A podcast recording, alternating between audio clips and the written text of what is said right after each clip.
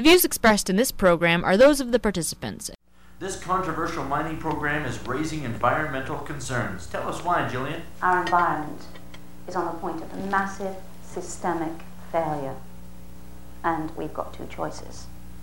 We can radically intervene on behalf of the planet, so we slow down economic growth, we reforest and depopulate, or we carry on as we are and accept that our children will be the last generation of mankind.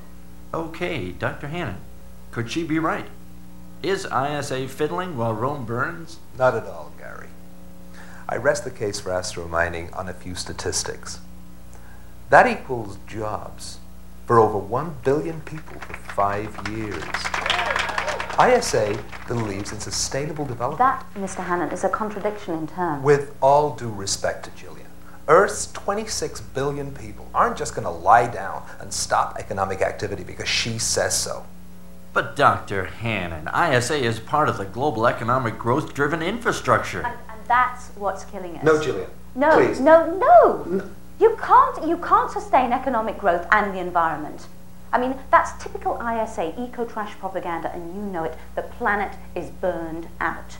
It's burned out. And all that your space program accomplishes by bringing that rock into our orbit is to create the illusion that we can go on as before.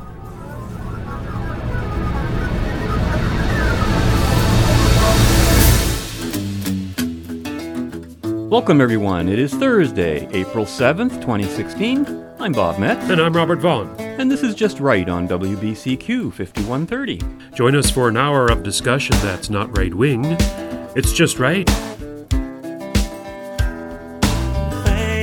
Into color and color into black and white.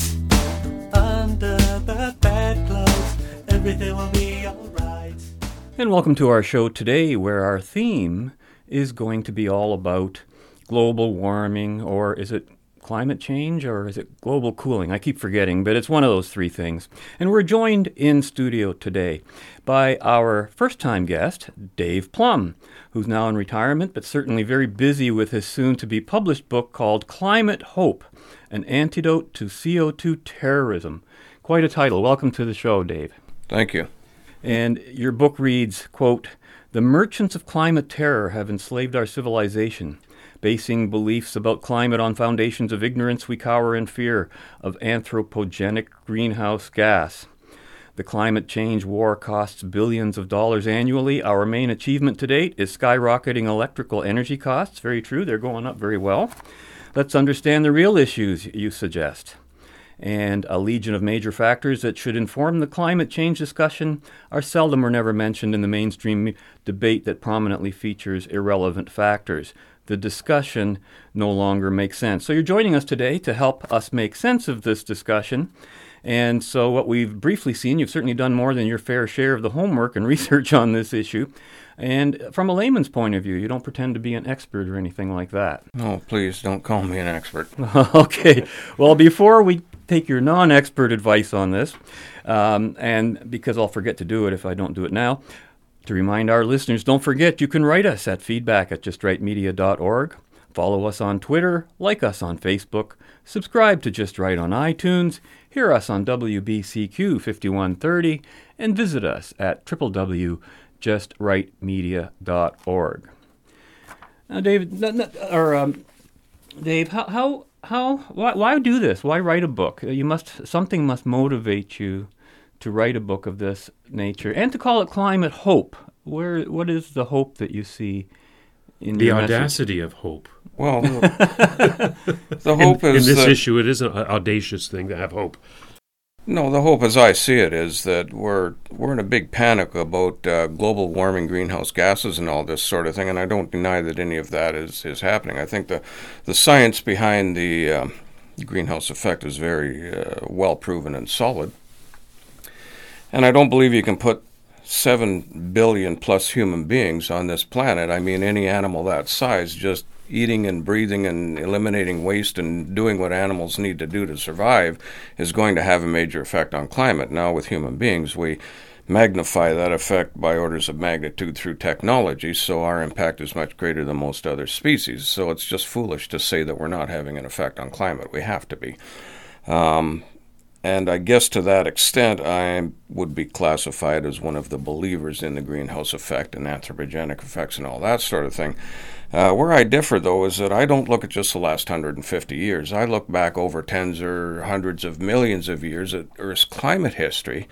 And I note that right now we live in a time of nearly unprecedented low atmospheric CO2 and temperature. And the last time things were like this was about a quarter of a billion years ago. Um, and uh, that situation uh, went on for some tens of millions of years. But after that, uh, Pangea started to uh, form and then break up. Uh, we got uh, the Siberian traps formed, the Central Atlantic Magmatic Province, uh, the Deccan traps in India put uh, trillions of tons of uh, carbon dioxide back into the atmosphere. Uh, about 15 times, each one of those put about 15 times as much CO2 into the atmosphere as we could do today if we burned all the fossil fuel on Earth tomorrow.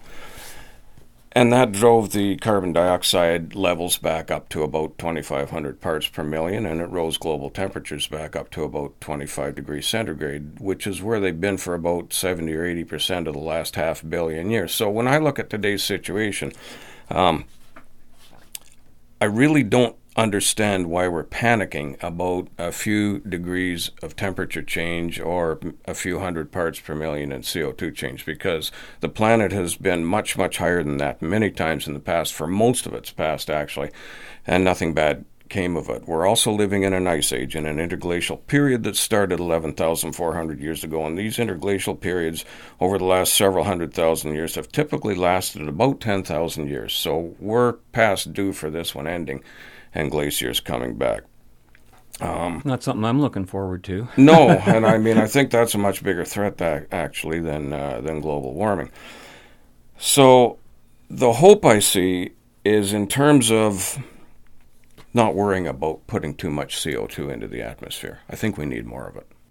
Now, when you say at the beginning that you believe in anthropogenic um, effects on climate, Surely, after what you just said about the history of climate, those effects have to be so minuscule as to be insignificant. Pretty much. When you look at um, carbon dioxide content, it's 0.04%, which is uh, 400 parts per million. Uh, breaking it down into something that's a little easier to understand, that's one part in 2,500. And when I first started looking at this, it was back uh, while I watched An Inconvenient Truth.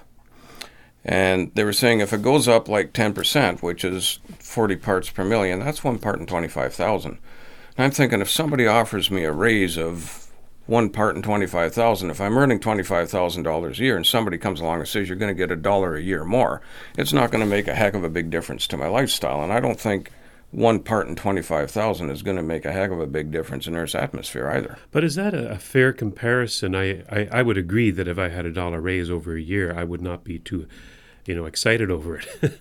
but when it comes to things of, uh, of a scientific nature, I mean, the whole response to the biosphere to certain subtle changes in climate and environment – sometimes a very small change can make a big difference. Would that analogy then sort of dismiss what could be um, a, a, significant um, change due to small changes in CO2? Now you're talking about tipping points, right? Yeah. The trouble with tipping points and a lot of the current discussion is that it involves an assumption um, that there are positive feedback loops. In other words, one thing feeds into another, feeds into another indefinitely, and temperature goes up and up and up and will never stop going up. That involves having an unlimited number of resources to keep feeding into these feedback loops. And that just isn't so. There's lots of negative feedback loops that come in there. If you look at the history, whether you look at it over hundreds of thousands of years or tens or hundreds of millions of years, you see temperature going up and down all the time. But mm-hmm. but it only goes so far, and then it tips over and comes back down. Well, I, am not suggesting necessarily that, of course, we have it, uh, unlimited resources. Um, or that the planet will f- forever just continue to change in its temperature. What I'm suggesting is that sometimes, for certain species, a small change in the environment can cause an evolutionary change, quite literally evolutionary, in that species. In other words, they may adapt to change But- but isn't- themselves isn't- to uh, to counteract.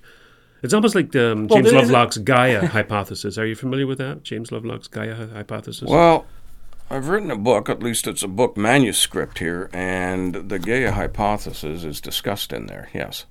Well, in that, it would say that um, there are mechanisms in the biosphere.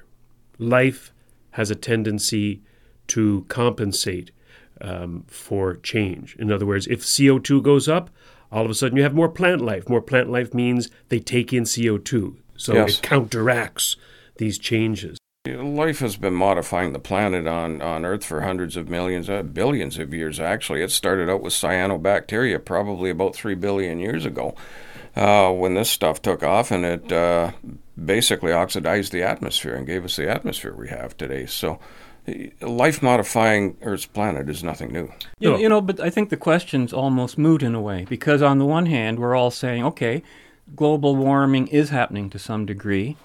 We're worried what about the one percent that we're contributing to it for the big change? That makes the question almost irrelevant to me. if, Yeah. if- unless we can say that we're one hundred percent responsible, then we might have a case to say that human beings can can do something about it. If anything, even needs to be done. Well, that's sort of what I was getting at is that we're making such an insignificant change, but I did not want to dismiss, out of hand at least, that that sometimes small changes can make big differences in um, the biosphere, in certain sectors of the biosphere. Now, whether or not those changes are beneficial to man or not, I think is the real question. Because when you're looking at climate change, I really don't give a tinker's cuss about what happens to a particular moth uh, in the Andes.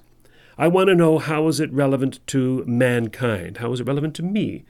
That's the only real issue when we talk about climate Well- change well, that I think that humans should talk about. Well, it seems to me too that part of the problem is it's not a it's not a scientific issue; it's a political one, Yeah. and I think that comes. Dave, one of the reasons you're here is because you're talking about a liberal bias. You you were saying that it's difficult to even uh, get this conversation going in the general media. Is that has that been your experience? Well, I've noticed in the lo- local paper in the last several weeks there have been a number of uh, letters to the editor and uh, a Vox Pop uh, piece that uh, basically are promoting this uh, plan that uh, Stanford University professor Mark Jacobson has, uh, where he proposes that we can convert all of society to renewable energy. Um, and he's got 10 different sources, ways of, of generating renewable energy. Some of these are subsets of others. There's onshore and offshore, this and that, but it comes down to five different types of renewable energy. There's uh, Well, well, well I, I wanted to, to save that discussion for our next quarter. But what about talking about it? Like, are you, you're, you're having problems getting your, your, your voice heard. You've written a book, obviously, to Yeah. address this issue. To Well, I've written a lot of edit- letters to the editor in the past to, to rebut some of the uh, anthropogenic global warming, the AGW arguments. And uh, the Free Press has been very good about publishing my letters to the editor until recently. The last few months, they don't publish anything I write. And, and I have a feeling that they've swung over to um, The dark side. basically basically accepting the the liberal agenda, and they just don't want to. Um, well, they they're not no longer in favor, it seems, of balanced reporting. Interesting. Listen, let's take a quick break and we'll come back and we're going to discuss the Jacobson Plan.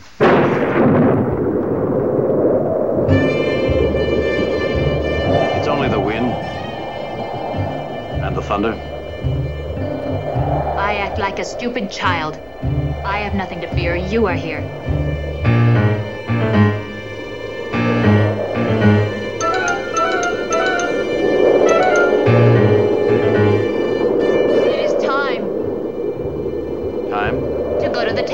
People will be waiting Why? to save them. But it's only the wind. The wind can't harm them. The wind is only the beginning. Soon the sky will darken, the lake will go wild, and the earth will tremble. Only you can save us. But I can't do anything about the wind, sky.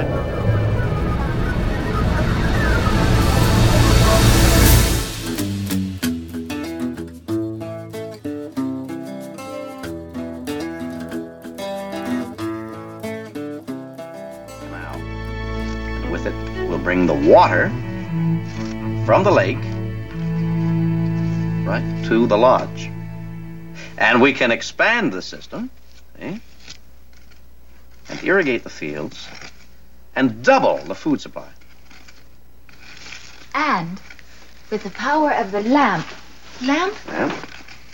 which turns night into day, we can cook twice as much food, and as you taught us, pre Preserve. preserve Preserve. for times of famine. Famine. So that is why you made the lamp, Kurak. So that I would never know when it was night and I would be Oh. forever cooking. Oh, no. No, no, no, no. That's not why I made the lamp at all, to keep you forever cooking. And welcome back. We're in studio with Dave Plum, who has written a book, Climate Hope. And we're hoping that we can pull some hope out of this whole message because certainly our politicians are going in the opposite direction. What is this thing you call the Jacobson Plan, and what is its intent and goal? Stanford University professor Mark Jacobson has proposed a plan where we can convert all of human society to renewable energy. And uh, there are five. Everything, everything, all everything, everything. everything. Like get rid of what? All as, as fossil I fuels? as I understand it, we can go all renewable. Uh, Why, when, when fossil fuels are working so well? Well, we'll get to that. but his his plan basically has uh, there's five different sources of, of energy, and it's geothermal, uh, hydroelectric. Uh, you've got uh, wind and wave power. You've got solar power, and you've got wind power. Now, of those five, there's only two that are uh, that can do a more or less um, a steady state output of, of uh, electrical energy, and, and that electricity is the only form of energy that uh, that these sources of energy produce. Uh, geothermal um, and hydroelectric uh, can generate around the clock, uh, more or less on a steady state. The other three have an intermittency problem where the uh, there's a lot of ups and downs, peaks and valleys in their generation, and it doesn't always correspond. As a matter of fact, rarely corresponds well with with uh, usage. And the problem is we don't have good storage media. In other words, batteries. The very best of today's um, rechargeable batteries, and I mean, if you're talking about this sort of thing, you need to be able to recharge the battery. There's no sense buying an electric vehicle that doesn't have rechargeable batteries, for instance. Um, the best of today's rechargeable batteries uh, contains pound for pound about uh, 2% of the energy uh, of an equal amount of fossil fuel. So, what that means is that, like the gas tank in your car typically holds about 70 liters of, of gasoline, which will weigh about uh, 52 kilograms. To put that much energy into batteries, you would need a battery that would weigh 2,600 kilograms. Now, that's about one and a half times as much as the vehicle and about two and a half times its maximum load capacity. If you wanted to power a 747 for an overseas or transcontinental flight, the equivalent of full tanks of fuel, the batteries for that would weigh 50 times as much as the aircraft. It would weigh as much as 125,000 passengers. Because of the energy density issue of the storage media, the simple fact is that fossil fuels have a very high energy density, 50 times as much as, as batteries. So until we improve battery technology to the point where they will store 50 times as much energy in the same mass of batteries, they can't replace Are we, fossil are fuels. we So anywhere near that? Oh no, we're No? no, no, we're we're two percent of the way there. We got ninety eight percent to go yet. Surely the Stanford professor, though, must know this. Well, a lot of these experts know a lot of things they're not telling us. I mean, you would think Al Gore would have known about uh, hydrothermal vents and undersea volcanoes around Antarctica. You would think that people like Neil deGrasse Tyson would know the true history of Venus and wouldn't be trying to alarm us with what's going on there. Uh, but they're all following this liberal AGW IPCC agenda to tell us one small side of the story, and they're not telling us the rest of the big picture. So is um, Professor Jacobson pulling the wool over our eyes? Does he have a, a hidden agenda? I don't know. I think he's probably a well intentioned individual, and I think his plan would work for anything that's stationary, buildings like, you know, office buildings, homes, and that sort of thing. But if you're going to talk about running uh, farm equipment and, uh, you know, ships and aircraft and trucks and cars and all that sort of thing, I mean, you need a type of fuel that is energy dense, that's relatively safe to use, that's plentiful, that's easy to transport, and that's fossil fuel. Nothing else replaces it. Well, it's interesting you say that because just in this past Monday's London Free Press, the headline reads, as you can see here, Electric Future Gets Jolt, where the government's committed to, um, you know, having enough people to be able to plug in and they have to increase the whole hydro system. Clearly, the, our politicians are totally committed to this, and it's clear from this they're closing down um, alternate fuel sources and going totally electric. That just sounds insane to me when you consider the science. well, like I say, uh, all electric, aside from the storage issue, um, all electric for stationary things is, is fine, but anything that moves needs a much more energy dense type of storage media. The other problem with batteries is recharge time. It can take several hours to recharge even, you know, today's electric vehicles, and they'll only go like 100 kilometers. Uh, It's only a small fraction of a, of a full tank of gas. Um, at today's recharge rates, even if we could increase storage capacity 50 times over, it would take you a week and a half to recharge your vehicle. And the question is, how patient are you? Well, it's not simply not a matter of patience, though that is a good argument. It's a matter of cost. Electricity these days is skyrocketing in cost. Well, and the reason for that is the Green Energy uh, Yes. Act of, of Ontario. The Fraser Institute did a report in 2015, and they said that in that report that so far the Green Energy Act has cost uh, Ontarians uh, 10 times as much as it would have cost to achieve the same environmental benefits by other methods. And that if this government continues on its plan, uh, all the way through what they're planning to do with green energy. By the time they're done, it's going to cost 70 times as much as it would cost to achieve the same results any other way. I wonder if we can make a sort of comparison. Um, I can fill up my car, and it would cost me about thirty-five dollars at, the, at today's prices. With that, I can go about six hundred kilometers, about from uh, here in London, Ontario, to Ottawa, for example, uh, without refueling. Yeah. Now, if um, that's a thirty-five dollar trip to go to Ottawa, how much would it cost in electricity to do the same thing, say, in, in an electric car? If I had to charge that vehicle up, what would I pay in electricity costs, you think? You're asking me? You wrote the book. and me without my computer and spreadsheets, yeah. Well, well, Uh, well, I have no is- idea, but your your point is well taken because we look at our uh, hydro bills at home and and they're exorbitant. We're paying about eighteen cents on average per kilowatt hour. Now people are going to dispute that, and they're going to say, "Oh no, it's only five or ten, you know, maybe 10, 15, 15 or twelve cents in in the high peaks." But then you get this delivery charge that's a quarter of the amount of your usage, and then you've got taxes and fees and all kinds of other things added in there. So I look at the bottom line and di- divide that by usage, and I'm saying I don't care how that bottom line is arrived at. What it means to me as a consumer Exactly. is that I'm paying 18 cents a kilowatt hour. And that's one of the highest costs of electricity anywhere in the world. Now, I would have to know how many kilowatt hours of juice you would have to put into your car to get 600 kilometers out of it, but I suspect that would be the calculation. I suspect it would be a lot of money. Yeah. and I I can't see how you can do it for less than thirty-five dollars.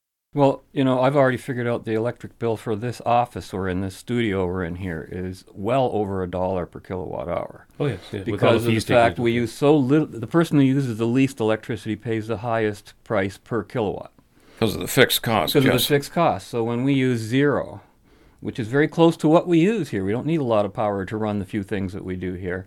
Um, we're still paying like uh, 45, 50 bucks just just to have a meter in place. Yeah. And so um, that's a tremendous charge. That's more than what our maximum bills used to be before that kind of a charge took place. Um, the whole issue of batteries too. How come no one ever brings up the issue of the pollution involved in creating batteries? They're filled with chemicals. They have, uh, you know, the components of them. Where where is all this stuff being stored, and how do we get rid of these things when we have to? What, what where do we put them in the in the landfill sites when we're done with our batteries? Or are they? Well, for I Well, actually, no. Huh? I do. It oh, says no, right- no, don't, no. You recycle them. No, no, no. Today's What- what- actually today's Nobody batteries. Today's today's rechargeable batteries are very nearly hundred percent recyclable. I don't have a problem with the battery technology per se in terms of environmental impact. I think it's very good. I You're, just you're saying you're saying that the batteries today are almost 100% recyclable, Yes. and how long do they last? Like, I mean, it can't they can't have a Well, that's another problem. You get uh, typically 500 to 1,000 charge cycles out of a battery, and then it basically stops taking a recharge. So, well, but that's the point. Once you get to that point, we're going to have all these batteries that need to be disposed of somehow. they take them all apart and they recycle the materials and they build new batteries out of them. Was that what they do? Oh, yeah. And then what? They put new. I mean, you, new, new, the reason batteries stop working, and it gets pretty technical with deposits on anodes and cathodes and all that sort of thing that prevent the charges from getting through and making the battery do what it needs to do. If you take all the components apart and clean out some of the gunk or whatever and put it back together, create a new battery out of it, then yeah, like I say, the batteries today are very nearly 100% Yeah, recyclable. but I so don't know anybody who recycles batteries. They just throw them in the trash. I don't know. Isn't Tesla building a big new plant to do that, or is he just building initially? Now, you're not talking about car batteries. You're talking about other batteries. I'm right? talking about batteries in general. Yeah, Well, Yeah. that is the discussion, right? Batteries, Right, well- not well- necessarily car batteries. Like But I'm even a surprised. car battery. What I'm do with surprised how long the battery lasts on my cell phone. Well, you know? NiCad batteries have uh, an environmental impact, of course, because of the cadmium, which is an extremely toxic material.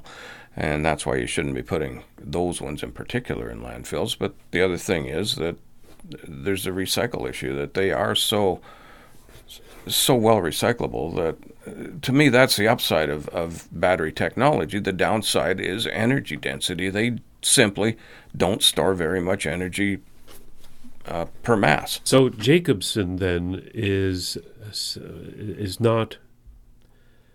His plan is not going to work. His plan will work for buildings. Mm-hmm. For anything that moves, farm equipment, ships, planes, you know. So then, why won't the the, um, the the free press or any other media? I would imagine because liberal bias has been a topic on this show. Well, you've times. got the citizens. Why won't they listen to uh, somebody like yourself who is bringing up a very valid point? It Seems to me they're in the pockets of the Citizens Climate Lobby. This uh, group that's uh, uh, has published a couple of uh, articles, and uh, the Kleiberger brothers. They're all pushing this Jacobson plan, and I've written letters to say, well, the plan's good as far as it goes for what it'll work for, but let's look at the energy density issue of anything that moves. And a lot of what we use fossil fuels for is to power things that move.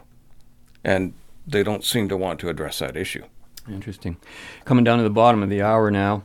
Uh, going to take a quick break for a smile, and when we return, you caught my attention with this thing you said there is a true history of the planet Venus. Interested in hearing about that. Let's talk about that when we return. Hi. Hello.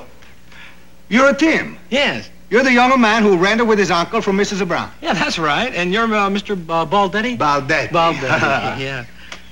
You, uh, you work in a newspaper. That's right. Daily Sun. Yeah. You're gonna put this in a newspaper. well, what is it? Just what it looks like. It is? You've never seen one before? You know. There she is. Boy, sure is a nice one. Ah, which is a marvelous observation, considering you have never seen one before. What is it? It's a rainmaker. That's what it is. I had one in the old country. I left it to my cousins. Huh? To make rain? To make a living. Rain making is a big occupation in the mountains where I come from. Oh.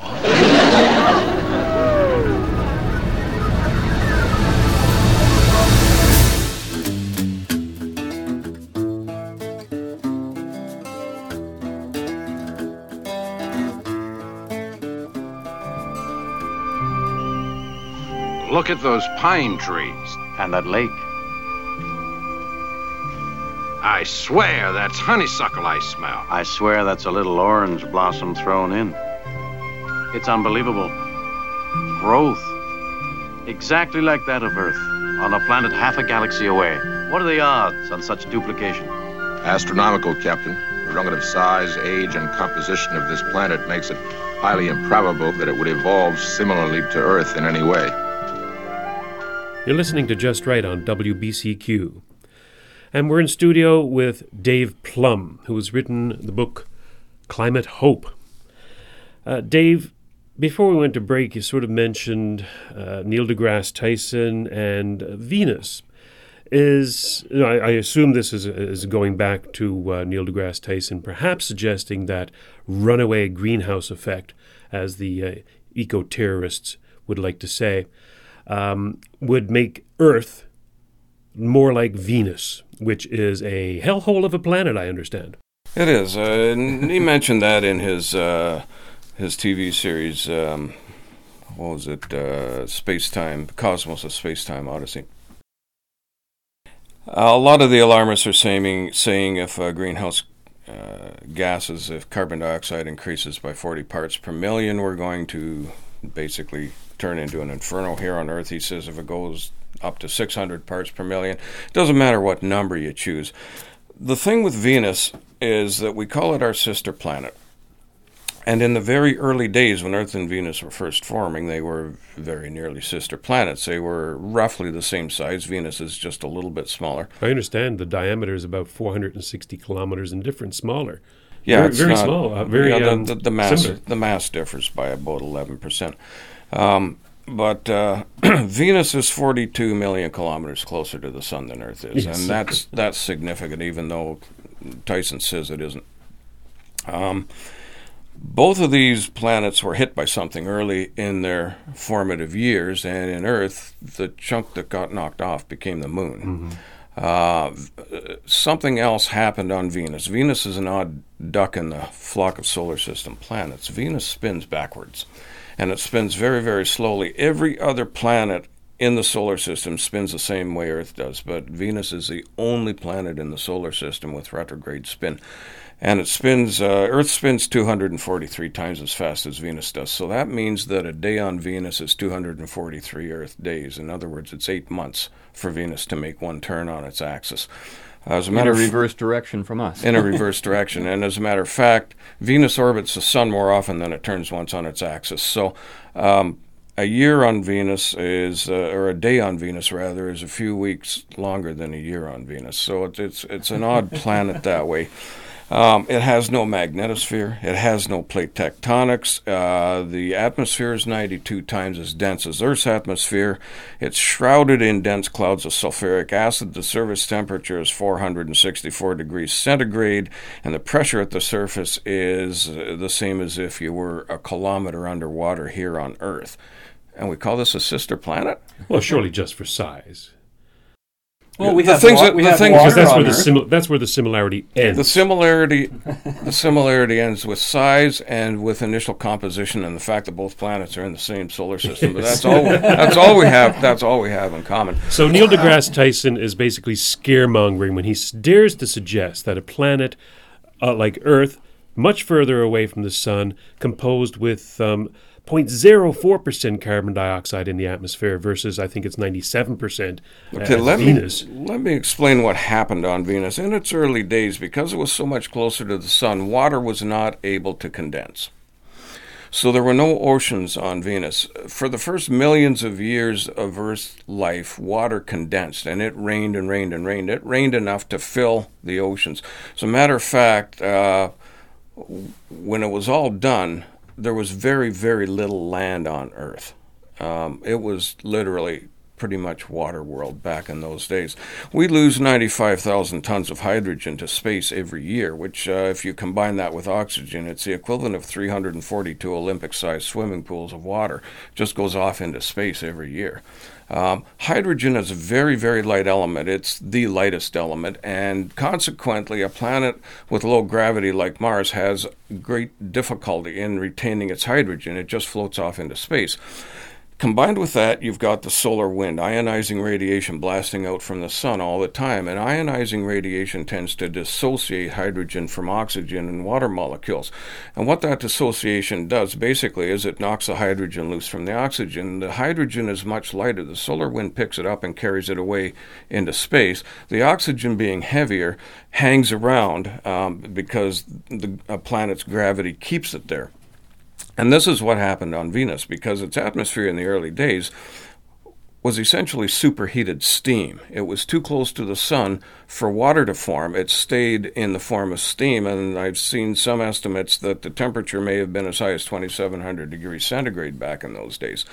So all this superheated steam rises up, uh, gets dissociated by the solar wind, the hydrogen gets carried off into space, and over a couple billion years, most of the hydrogen disappeared from Venus in that way. Now, what's left is oxygen. The other thing that this superheated runaway greenhouse effect that was based on water vapor, not on CO2, it was a water vapor driven greenhouse effect. It literally baked the carbon out of the rocks on Venus. So almost all the carbon on Venus is now in its atmosphere, which is why the atmosphere is 92 times as dense as Earth's atmosphere. It's basically aerosolized carbon. On Earth, part of what happened with all the raining in the first couple billion or several hundred million years at least, rain washes carbon dioxide out of the atmosphere. And by the time the oceans were filled, over 99% of Earth's carbon was in the ocean or on the bottom of it. It's sequestered, is the technical term. So, very, very little of Earth's carbon was left in the atmosphere, whereas the opposite thing happened on Venus with the um, runaway water vapor driven greenhouse effect. It baked the carbon out of the rocks and put it into the atmosphere. With all the hydrogen, most of the hydrogen being carried away, some of it, some of the hydrogen combined with sulfur um, and oxygen to form H2SO4, which we know is sulfuric acid. So that stuff hung around. So that's where Venus's hydrogen is now. What else was left was oxygen, and it's looking for something with which to combine because oxygen is a very reactive element. And what does it find? Lo and behold, there's all kinds of carbon here, right? So the oxygen and the carbon get together, and lo and behold, you've got carbon dioxide. 96.5% of the atmosphere of Venus is carbon dioxide. Um, and it's not that there's a runaway greenhouse effect based on carbon dioxide today. As a matter of fact, today's Venus is much cooler than it was back in the early days when all this was going on. It's shrouded by thick clouds of sulfuric acid and sulfur uh, sulfate aerosols in a planet's atmosphere actually cause cooling. They reflect a lot of sunlight back into space. So these sulfuric acid clouds reflect most of the sunlight back into space now, and it maintains Venus at a relatively cool 464 degrees centigrade. None of this can happen on Earth today because 99.945% of our carbon is sequestered. It's in rocks and marine deposits. We can't get at it. A lot of the rest of it is in plants and animals and the Earth's crust, and only a very, very tiny fraction of Earth's carbon, one part in 20,000 of Earth's carbon, is in the atmosphere. So, what you're saying is the carbon dioxide on Venus is a consequence of a, of a process, not a cause of it as such. Exactly. And we're being told the opposite we're here. being told the opposite. On, on, on planet Earth by our politicians and all the. All, uh, that it's the opposite. That it's a, it's it's the same thing as we always been saying too. That you know, carbon dioxide is the result of heat. It doesn't cause heat. You know, is is that true too? Well, we talked about it on an earlier show where a rise in uh, temperature, global temperature, actually causes a release of CO2 from the oceans. But it's a very slow process, and it is it responds about six to eight hundred years after the temperature goes up. Then the CO two comes out of the ocean. I think I mentioned that on mm a previous show. It's complicated, and I'm it not is. sure it's fully understood. And the, the much greater concern about CO2 release is actually Arctic tundra melting. There's a lot more coming, and that's a lot of that's methane. But methane, when it gets up into the atmosphere and uh, and the ionizing radiation hits it, it gets converted into CO2. Uh, another big source of CO2 on Earth, of course, is all the peat bogs that we're burning in places like Indonesia and South America to plant palm plant plant palm plantations because palm oil is used extensively as food additives. It's used in cosmetics, and another big use that's coming uh, more prevalent for, for palm oil is biofuel. So, so we're burning millions of tons of, of peat Mhm. to, to clear these forests. Now, Neil deGrasse Tyson, to get back to why we talked about this particular topic, is suggesting, if I get this correctly, that because some people are burning peat, some people are idling their cars, waiting for a Tim Hortons l- lineup to move, um, we're going to turn into a Venus. And of course, that is patently absurd. Yeah, and here's the thing. If we burn all the fossil fuel there is on Earth, there's about 4 trillion tons of fossil fuel on Earth. If we burn all that fossil fuel tomorrow, we will put back into the atmosphere about 15% as much carbon dioxide as the formation of the Siberian traps did a quarter of a billion years ago. They put between 100 um, trillion and 200 trillion tons of carbon dioxide into the atmosphere. We can't come close to doing that. Um, and and so even if we burn all the fossil fuel on Earth tomorrow, what we would do is we would restore Earth's atmosphere to about what it was in the mid to late Jurassic period. Carbon dioxide would be about 2,489 parts per million, which is right where it was in the Jurassic period. Now, in the Jurassic period, we had global temperatures that were 10 degrees centigrade greater than they are today. They were 25 degrees centigrade. Carbon dioxide was about 2,500 parts per million. And what do we have in the Jurassic period? We had giant ferns, giant trees, giant Yes. animals. Life loved the Yes. Jurassic period climate. Life okay? loves carbon And- dioxide. yes, because carbon dioxide, contrary to what the U.S. Supreme Court says, it's a toxin. Carbon dioxide is a plant food. Without carbon dioxide, there are no plants. Without plants, there are no people. So, so it's stupid to basically be trying to eliminate carbon dioxide. I mean, by that kind of reasoning, water's a toxin too, and maybe we should be trying to get rid of that. But um, the point being that if we burn all the fossil fuel there is on Earth, we're only going to restore the climate to what it was in the Jurassic period, and that climate, life loved it. So, this is why I say I don't dispute the fact that humans are contributing to this process. I'm just not worried about it. Good enough. Well, we're going to take a little break, but um, when we come back, we're going to focus on the human aspect of climate change because I want to, um, I want to get into that particular aspect of it because we're talking about um, plants, we're talking about other animals, and uh, I want to talk about man and how climate change and the politics of climate change and liberal bias and all of that has to have be, uh, has to have a human centric component to it to, to be even discussed, if you ask me. We'll be back after this. Magnificent. Flowers, beautiful flowers everywhere. Natural splendor beyond compare. The whole landscape, one vast garden without any sign of weeds or briars. Trees and vines laden with fruit of strange shapes and colors. Nature tamed completely, and more bountiful than ever before. At last I'd found a paradise. But it would be no paradise if it belonged to me alone.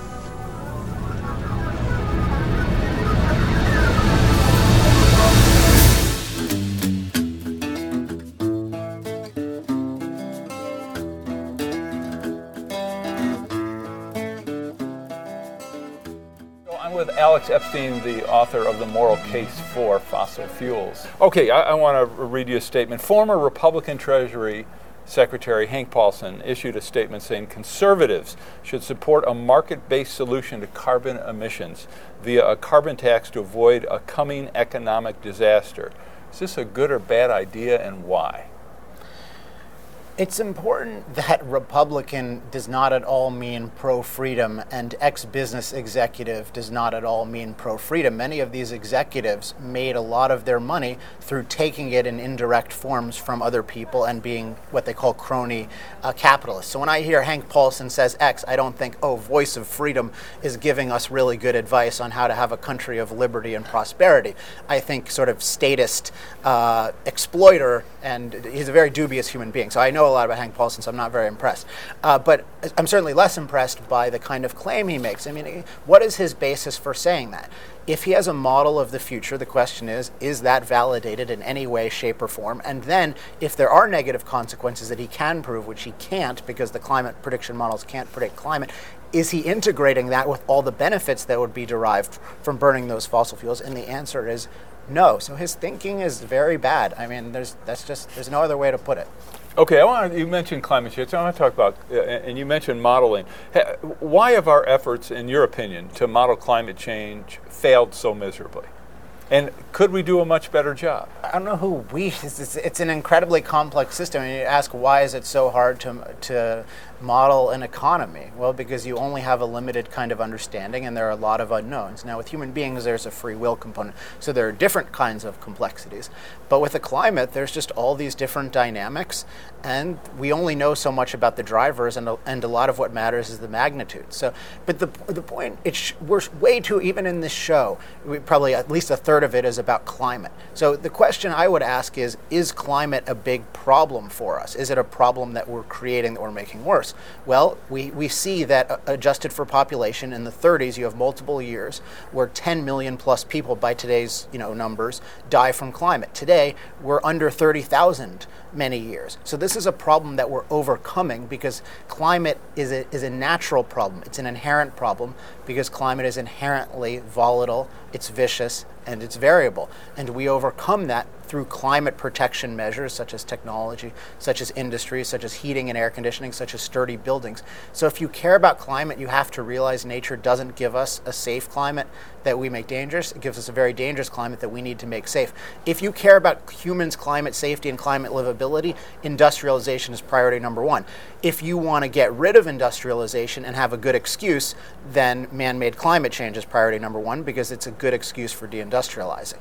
Does uh, when when you look at the number of deaths, for example, is that a function of no change in how dangerous climate is, or is it more a function of the fact that we're able to take There's no measures? inherent amount of danger that climate is. It's always an interaction of the technology we have and what nature does. So you can take a thunderstorm. Is that dangerous or is it the setting for a romantic evening?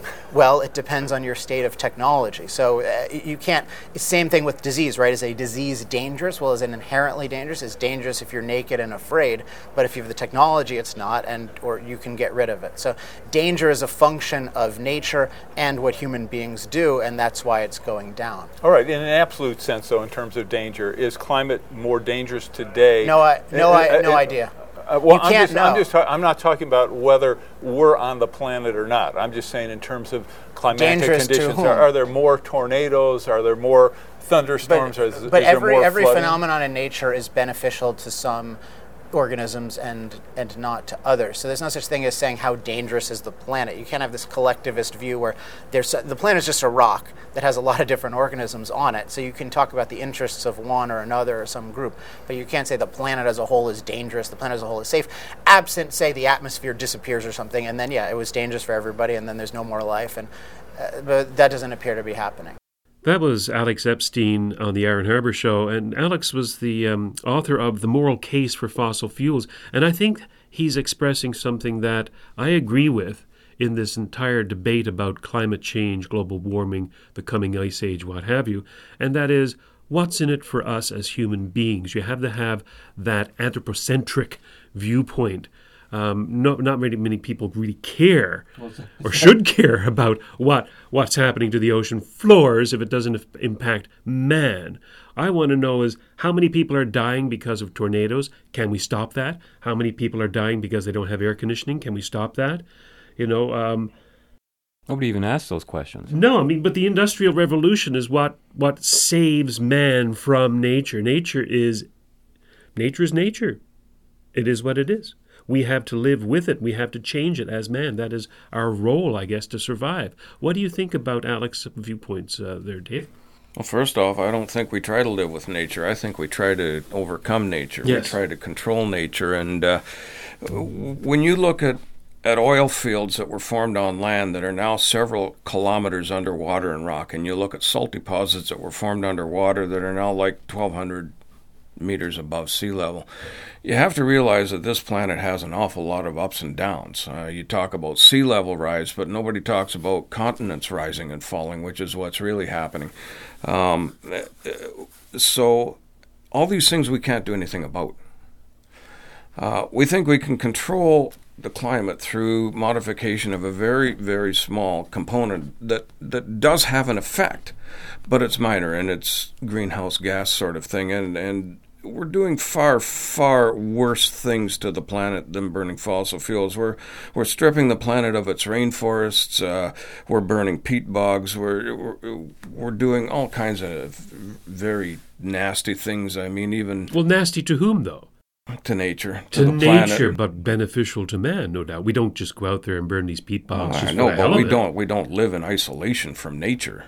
Robert. I mean, you know, if if nature's destroyed, man's destroyed too. So I mean, we need to start to, you know, pull our heads out of the sand of anthropogenic global warming and but start looking at all the other things that matter. But isn't uh, property rights, don't they matter as well? I mean, if I own a forest and I, I find benefit in cutting it down and selling the wood so that I, I may live, and to provide for my family. Isn't that important it's not, too? It's not. It's not a good example because when you cut a forest down, you don't cut the whole forest down. You take out the the big trees and you leave a That's lot true. of the smaller, middle-sized trees to grow up if I was a sensible man. Well, I yes. mean, that's that's just you know. Well, I've heard it said many times that there are more trees in North America today than there were when the first settlers came, because we started putting out things like forest fires when lightning started, and, and, and issues like that, to the point where we almost went to the other extreme, and we learned that we had to let those forest fires yeah. burn a bit.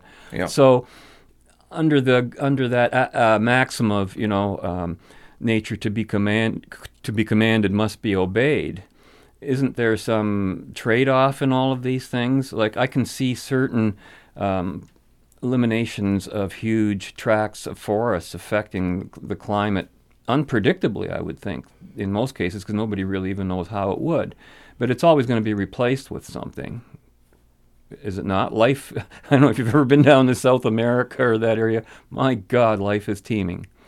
You, you, it's just amazing. It's not like living in North America at all and and uh, it's just a self-perpetuating process. So one form of life replaces another. Are we talking about like when when you when you when you talk about concerned with nature?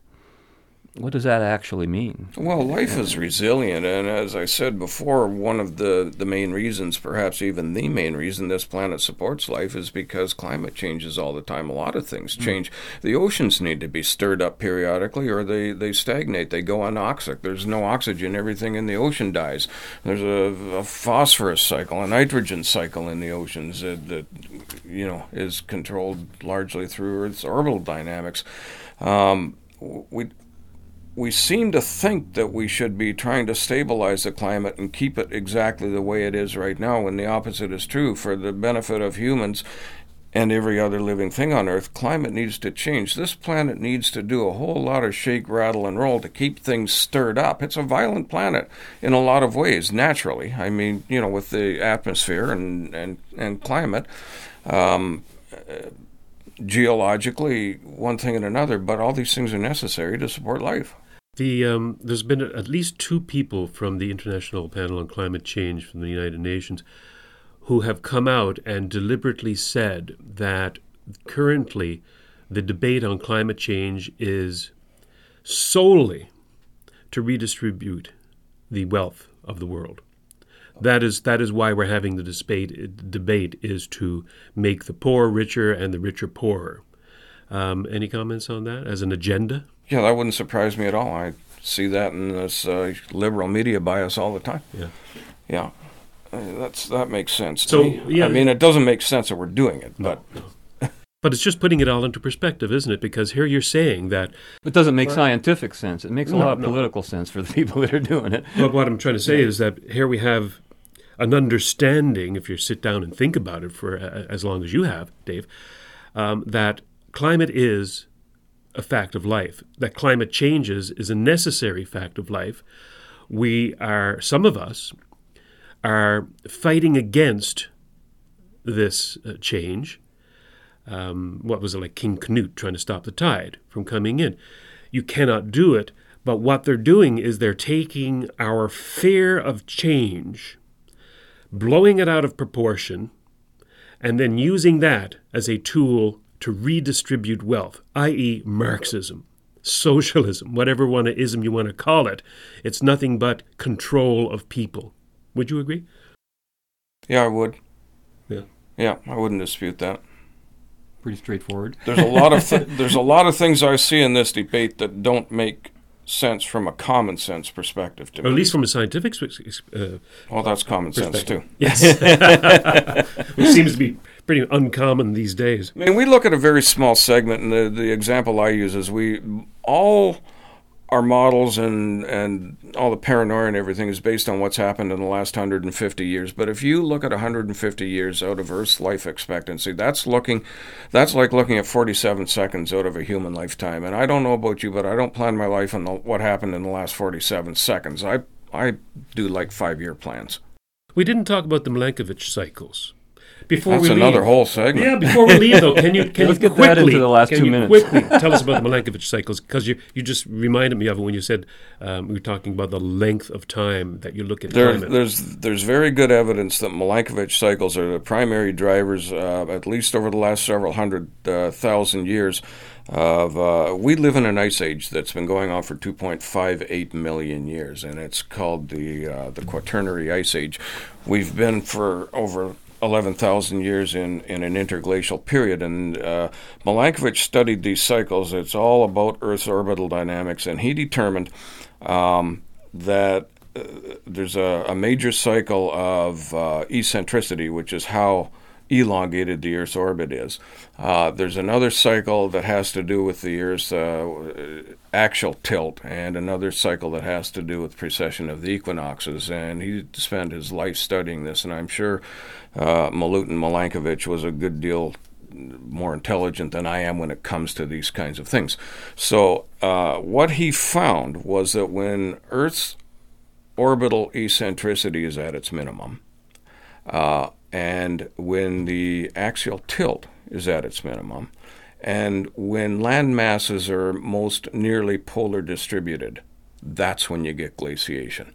Now, right now, land masses are mostly polar distributed and they're drifting further north, so they're becoming more polar distributed as time comes on.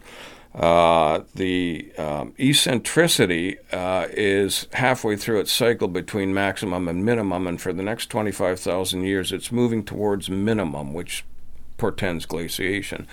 And the axial tilt is also partway through its cycle, and for the next 11,400 years, it's moving towards minimum tilt, which also portends glaciation. So you've got the eccentricity, you've got the obliquity, the axial tilt, and you've got the distribution of land masses. All three of those things are moving towards conditions that Milankovitch has determined through his studies portend return of glaciers. So to me, that's beware that's the scary. coming ice age.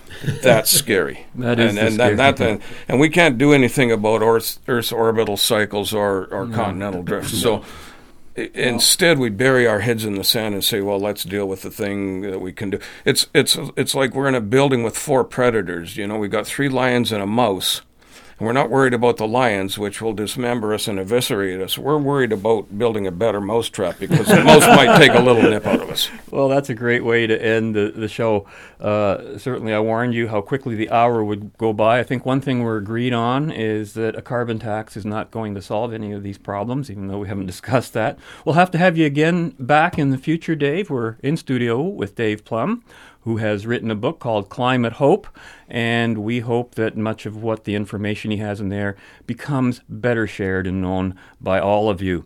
So that's it for this week. Join us again next week when we'll continue our journey in the right direction. Until then, be right, stay right, do right, act right, think right, and be right back here. We'll see you then. Fade into color and color into black and white. Under the bedclothes, everything will be. What in the world is that? It's a rain making machine. Oh, when is it going to rain? Is it really going to rain? I haven't done anything yet. Uh, what's what's that thing with all the holes in it? This thing makes it a spread. Spread. This thing in here makes it a concentrate. Concentrate.